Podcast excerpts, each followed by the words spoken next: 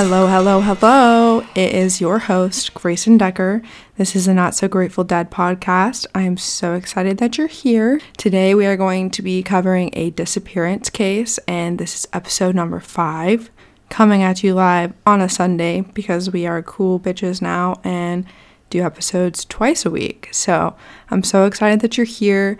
This case was actually recommended to me by my aunt, and she lived in the town that this occurred in while it was unfolding. So I got to do a little interview with her. She gave me some information that I feel like is pretty important, and she got to kind of give me an idea of how it felt to be there during the time that things were unfolding and kind of how the people of the town were feeling about this case.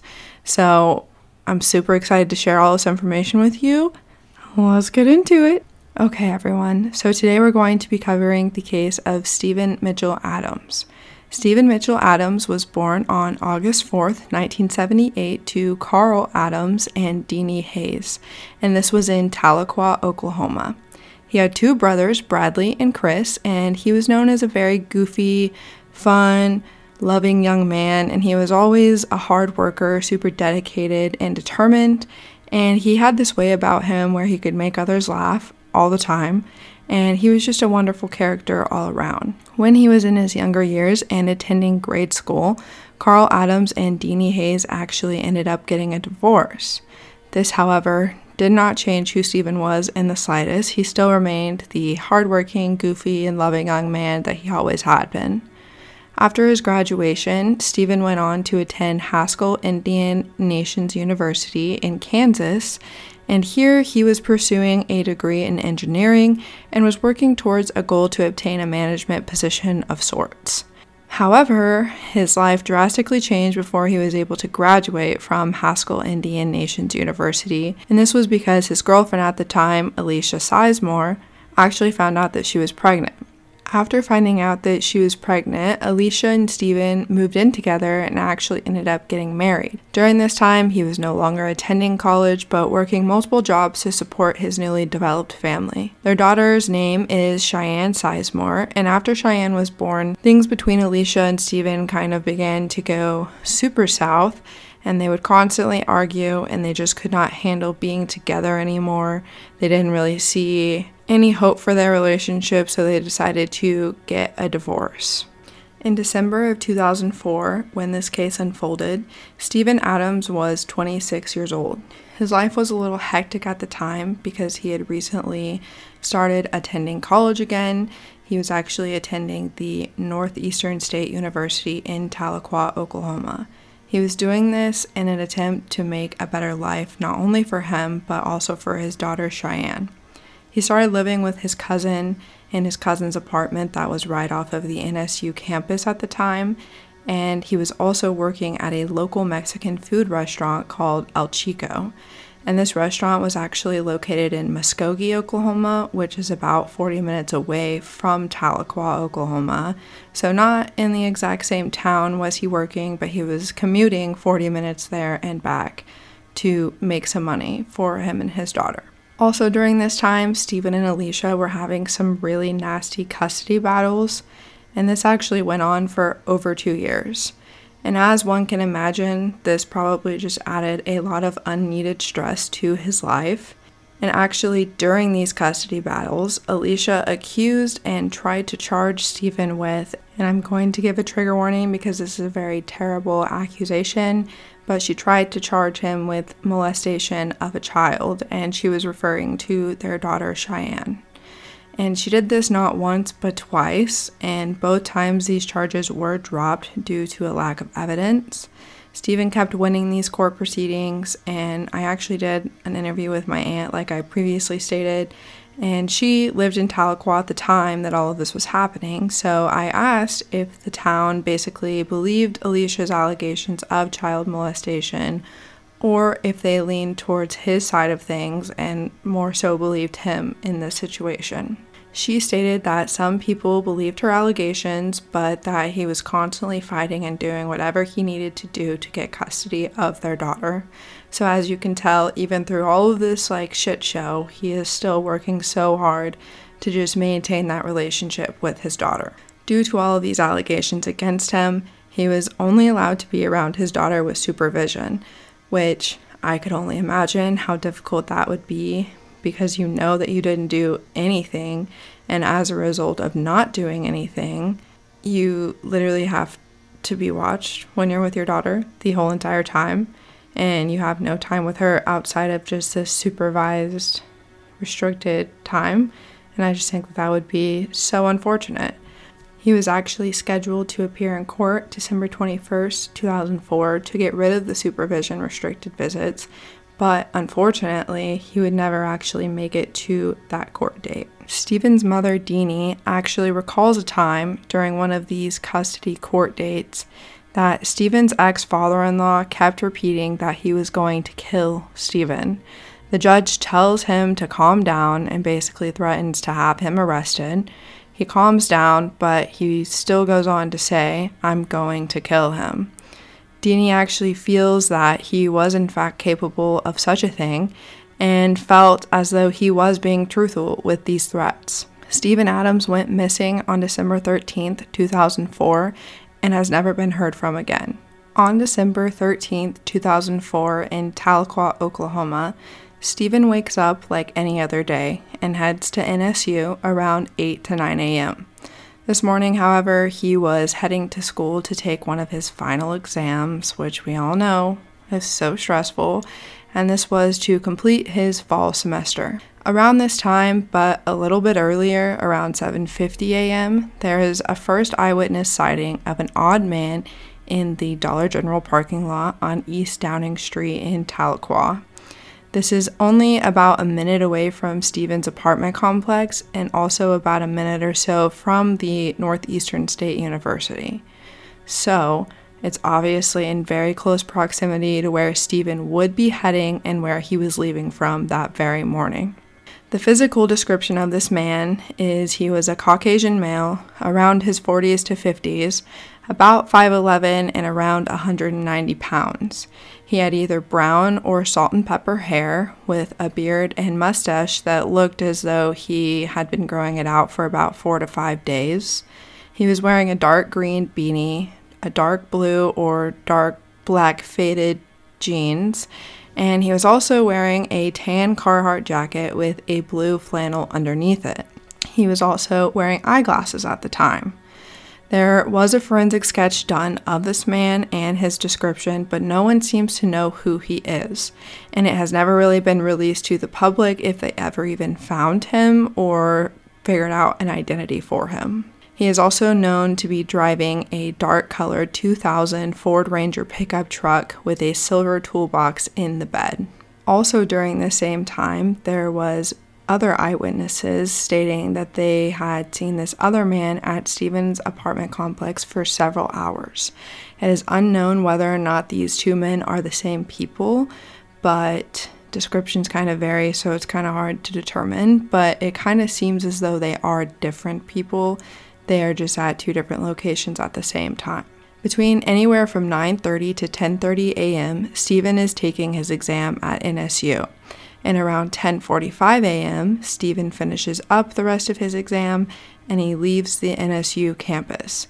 He is planning to go visit his mother in Weber Falls, Oklahoma, between the time that he was done with class and his 5 o'clock shift that he had that evening at El Chico. A little after this, at 11 a.m., the odd man finally leaves the Dollar General parking lot, which he had been parked at since the first sighting at 7:50 a.m. Quite a few eyewitnesses state that this man was acting very strange and kept getting in and out of his vehicle but never moving it or leaving the parking lot. He was even approached by one of these eyewitnesses who basically is like, Dude, what are you doing? What's up? Like, do you need help? And he basically just tells this guy that he is a construction worker from Keys, Oklahoma, and he is waiting on a ride. This man disappears at around 11 a.m., the same time that Stephen leaves NSU. That seems a little suspicious to me. Like, why are you there the whole time that he's taking his exam? And then when he's finally done, you're going to leave? Just very, very, very, very odd. At 11:07 a.m., Steven's girlfriend Brianna Farr calls him to ask how his final went. This call was made from Keys, Oklahoma, and this is proven because Stephen's phone pinged at the time of the call near Keys, Oklahoma. Stephen basically tells her that he's in Keys, Oklahoma because he's taking some guy home. No one knows who this guy is, um, and it still has yet to be revealed to this day. Brianna does state that she heard a muffled voice of what she believed to be a man in the background of this conversation. This call only lasted for about four minutes, and they ended the conversation with saying that they loved each other. And she said that Stephen seemed to be in really good spirits at the time. After this conversation, Stephen's last known sighting was at a convenience store in Cookson, Oklahoma.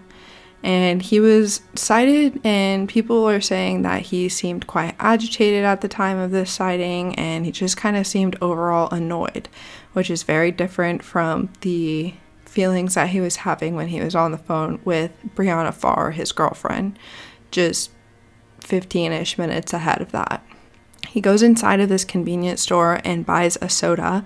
He walks outside and stands in front of the store for about five minutes before getting back in his truck and he heads north towards Keys, Oklahoma, where he was just at.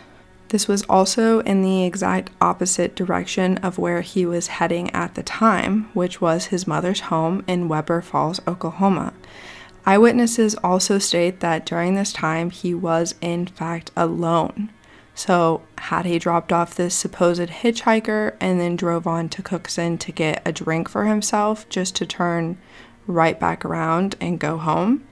It's all very weird, and I believe he probably would have let his mom know that he was no longer planning to go to her house because it seemed like they had a pretty good relationship. Around 11:30 a.m., Stephen's cousin, who he had been living with at the time, attempted to make a phone call to him, and it only rang twice and then it just went to voicemail. After this, his phone continuously went straight to voicemail, and there was no longer any rings. Stephen's family tried tirelessly to get a hold of him, and this yielded no results. He never showed up at his mother's house. He never showed up to his shift at El Chico scheduled at, for 5 p.m. that evening. And this was known to be very unlike Stephen. He was a very punctual employee and he would never just do a no call, no show. It was just not his character. And actually, on December 14th, 2004, Stephen fails to show up for another one of his final exams at NSU. As a lot of us know, college campuses have a finals week where exams are kind of strung out over multiple days. So he, yes, took a test the day before, but he had another one that following afternoon that he never showed up to. After this, his family realizes that something is very, very wrong. So they report Stephen Adams as a missing person with the Tahlequah Police Department. Along with this, they also find that he had left all of his personal belongings, like his money, clothes, and his two medicated inhalers. Stephen actually suffered from severe asthma that would mo- and he would most likely need these if he was planning on just leaving. He only had his belongings with him that would have pertained to class, so he basically had like textbooks and such like that in his backpack. It is because of this and because of the upcoming court date on December 21st that the authorities believe this case is a homicide and that the timing of it is no coincidence at all. Authorities searched tirelessly for Stephen Adams, but these searches yielded no results. After Stephen Adams disappeared, Alicia Sizemore, his ex wife, was given a polygraph test. She was asked about Stephen's disappearance, and, well, she failed. As we know, polygraph tests are not really the most reliable form of testing due to the inconsistency of results. All people react differently to stressful situations, so it's hard to determine how valid these tests actually are and this is why polygraph tests are not admissible in court. January of 2005, the family of Stephen Adams receives a very threatening phone call from a random man. He states that he will hurt the family if they do not bring the investigation into his disappearance to a halt. Obviously, this family is not going to stop searching for their boy, but nothing ever happens to them, so it seemed sort of like an empty threat. But why would you threaten them at all? Did you possibly have something to do with his disappearance and that's why you want them to stop? I really have no idea. This person has never been identified and they have no idea who called them. In 2006, authorities gathered to do a search of Lake Tenkiller, and this is a reservoir in eastern Oklahoma that was formed by the damming of the Illinois River. It is 35 miles in length and it is 165 feet deep, so a lot to search. And during this time, they also do a land search of the Fort Gibson Historical Site. And this is a historical military site located next to the city of Fort Gibson, Oklahoma. It is in Muskogee County and it's about 42 acres in size, so it is a pretty large area to search as well. Nothing ever yielded from these searches, and Stephen Adams or his white 1995 GMC Sierra pickup truck have never been seen again. His pickup truck was also known to have chrome bed rails, no tailgate covers, and a red pinstripe on both sides. And he had Oklahoma tags with the license plate SCQ714. The family of Stephen Adams hired a private investigator from the Buena Vista Agency in Oklahoma City, Oklahoma, and this was A.D.W. Fry. He states that he does not believe that this was just a robbery gone wrong because Steven's social security number, bank account, phone, and his credit cards have never been used since his disappearance. Investigators believe that the man in the Dollar General parking lot and the man in the complex, and possibly two other men, may have been involved in his disappearance and abduction. In July of 2011, Carl Adam presents a petition to impanel a grand jury. Petitioning to impanel a grand jury is not allowed in a ton of states, only six in total, and Oklahoma is one of these states. This basically gives citizens the right to gather signatures on a petition regarding a legal issue. This then is presented to a panel of jurors, which they're referred to as the grand jury. They will do their own investigation about the issue and will decide if charges should be brought. This petition had some very interesting statements. It was stated on this petition that based off of information and belief, the individual who Stephen Adams picked up that fateful day and gave a ride to was Ronnie Meachling, who apparently told multiple individuals that he was delivering Stephen Adams and his truck to other individuals. Ronnie Meachling was also known to supposedly send a letter from jail to his girlfriend at the time, telling her to keep her mouth shut about Mr. Adams.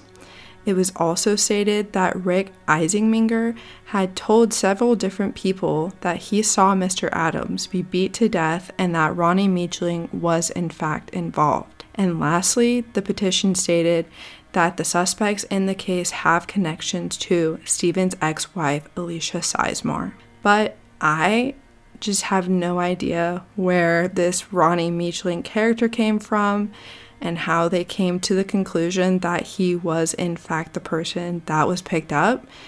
It's never been told to the public what or where he came from or how he was involved in this story, so I'm really not sure who he is. A grand jury was put together to look at all of the details of this case, and they put together their facts. The grand jury believed that Stephen Adams was in fact deceased and he was a victim of homicide. His body was put somewhere in eastern Oklahoma and disposed of. It is also stated that they believe certain individuals, quote unquote, had motive to murder Stephen Adams. It is also stated that they believe the individual or individuals that were responsible for his death did appear before the grand jury and testified, and that they expect this killer will be ultimately brought to justice eventually. Lastly, it was stated that Steven's white GMC pickup truck was located, parked, locked, and abandoned near the Illinois River shortly after he had disappeared. They also believe that the contents of his truck were stolen and that this included Steven's NSU textbooks, which apparently whoever stole them received compensation for. Since Stephen Adams' disappearance, neither him or his truck have been located. The grand jury never actually named any persons of interest in the case, just that they believed whoever it was appeared in front of them and testified. So we're not giving any information about who these people might be and what their motive was or anything. They just supposedly testified in front of the grand jury, which I don't know how that was found out either, but I digress. Law enforcement has searched tirelessly for Stephen Adams, but still nothing has ever been found or figured out about his case.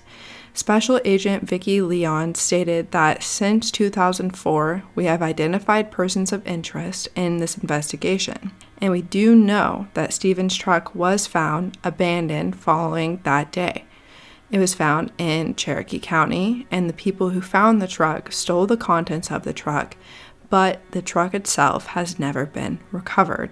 Police have received many leads when it comes to the identity of the unknown Dollar General Creeper Man. He still has never been found or identified that we, the public, know of. They do, however, believe he would be the key to solving this case.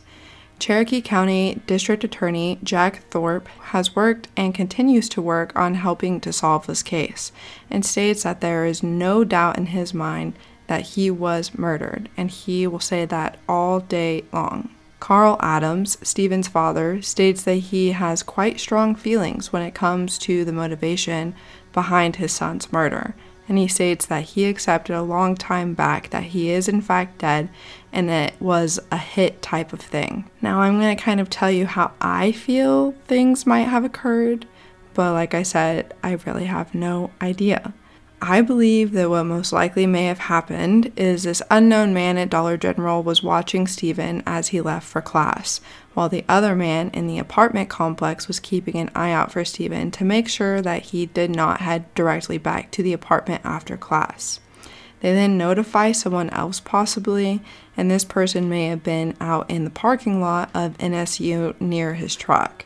They ask for a ride to Keys, Oklahoma, and he says, sure. They drive to Keys, Oklahoma, and he possibly drops this person off, or this person hides while Steven basically creates a last known sighting. Then they head back to Keys, where maybe the murder possibly occurs, or how Ronnie Meachling was apparently supposed to be delivering him to other people who would then kill him. So I believe that they then murdered him and dispose of his body somewhere in the vast eastern Oklahoma lands. And they take his truck to the Illinois River, where they then just leave it to be ransacked and eventually stolen. But also, I have no idea. I want to know where this Ronnie Meachling name came from, and like I said, how they are so certain that he is the person that Steven picked up on that day. I also have no idea if these individuals that were kind of stalking him throughout his day were part of his ex wife's family, or if they were maybe even hired individuals. Investigators need more tangible evidence in order to get this case any further. When interviewing my aunt and asking her about what her theory was, she stated that she believes it was his ex wife's family. She also said that she leans towards the idea that someone was, in fact, hired. And she also states that in Cherokee County, there is a saying that people use a lot, and it is, I'll kill them and no one will ever find them. And she said that this is because of the remoteness of that area. Stephen Mitchell Adams is still a missing person. He is around 5'7 and 200 pounds. He has brown hair and brown eyes, and his hair was probably collar length at the time of his disappearance. He is a Native American male and was last seen wearing a black t shirt and jeans. He had a dark colored book bag with him, and like I said previously, he was last seen driving his 1995 white GMC Sierra pickup truck with chrome bed rails, no tailgate covers, and red pinstripes down both sides. His license plate number was SCQ 714. Anyone with information about Stephen Adams' case is inclined to reach out to the Tahlequah Police Department, and you can reach them at 918 207 6019. You can also submit an anonymous tip either over the phone or you can email this tip to coldcase.tips at da27.org. This is the case of Stephen Mitchell Adams. It is still unsolved. He still has not been found, and neither has his truck. So please, if you know anything, please reach out. Like I've stated multiple times, just the smallest tip could be what they need in order to get this case going again and get it solved because this case was kind of on the shorter side of things, I'm going to do a little fun Q&A with Creighton real quick and just kind of reintroduce myself and who I am because some of you might not listen from the very first episode. But yeah, it's going to be fun and Creighton's going to be back for a short little bit and it's going to be great. All right, are you ready? I'm ready. I've got some questions for you. Are you ready? I'm ready. All right. Let's get right into it. If you could have coffee with any historical figure, who would you choose? Probably Edgar Allan Poe. Edgar Allan Poe. Yep. Tell us why. He's a pretty cool guy. His life seemed crazy, and I would like to know what the inspiration of his like writings are because his stories are wild. Gain some Edgar Allan Poe perspective. Yeah. Are you an introvert or an extrovert? I'd say I am in the middle, sort of. I am sometimes introverted when I first meet people, but when I know Sometimes. you, well, yeah, all the time. But when I know you and I'm comfortable around you, I am an extrovert, for sure. Okay. If you had to eat one meal for the rest of your life, what would it be? Probably mac and cheese. I love mac and cheese. Any particular noodle? Hmm, I really like elbow noodles for mac and cheese, but I also like a nice, thick, but also like I don't know, Nice and thick. nice and thick mac and cheese. But I don't want it to be dry. I don't like dry. I like wet noodles. that sounds gross, but it's true. Ni- nice and creamy mac and cheese. Nice and saucy. What was your favorite subject in school? I really liked science. I was not good at history or English really, but math was my second favorite. Just all science. Yeah. I really liked physics in high school, which is weird, but I did really like it. Maybe it was just my teacher. He was a really good teacher.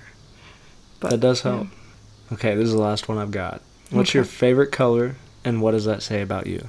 Well, I really like it's kind of two questions in one. black, but I also really like yellow. And I would say to go with the yellow one as my favorite instead of black.